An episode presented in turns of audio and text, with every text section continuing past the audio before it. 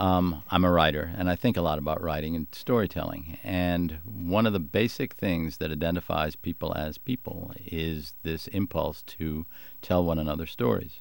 And so, um, this talk is why we talk to each other. Why this impulse to to break the silence and say something interesting to one another, so that we please one another, educate one another, frighten one another sometimes, however language is used, and maybe in the long run to get the story of ourselves right after a while. That's the theme behind Tell Me a Story Why We Talk to Each Other, delivered by Roger Rosenblatt, an author, former essayist for NewsHour, and former editor at Time and U.S. News and World Report.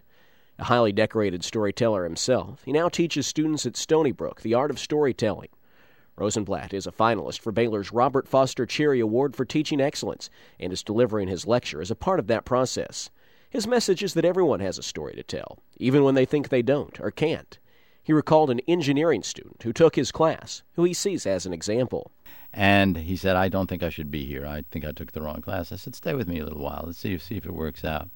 And by the end of the term, he had written a story. It wasn't the world's greatest story, but he did understand that one lives in a series of events, a beginning, a middle, and an end. And that the organize uh, the organization of these things does amount to uh, something worthwhile. A story doesn't have to be dramatic, amazing, or heart wrenching to be of value, says Rosenblatt, although many of the stories he's covered have been just that.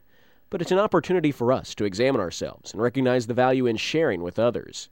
He's told stories on television, on stage, in fiction and nonfiction books, and in magazine writing. In his career, the story that's perhaps the most memorable is one he would have never wished to write. It's a New Yorker article entitled Making Toast, telling the story of moving in with his son in law and grandkids after the untimely death of his daughter. Didn't know whether I wanted to write the piece. There's a book coming out now from it. I didn't know whether I wanted to write the book.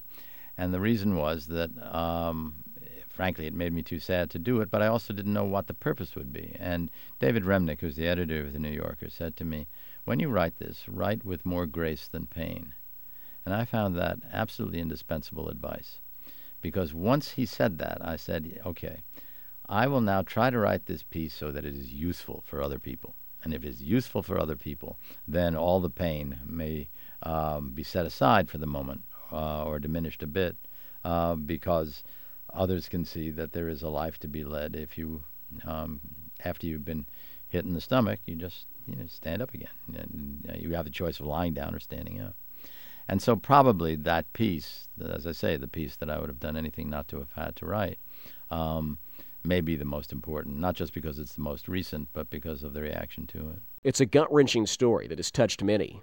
But Rosenblatt stresses that this process of writing shouldn't be limited to the decorated, the dramatic, or the touching.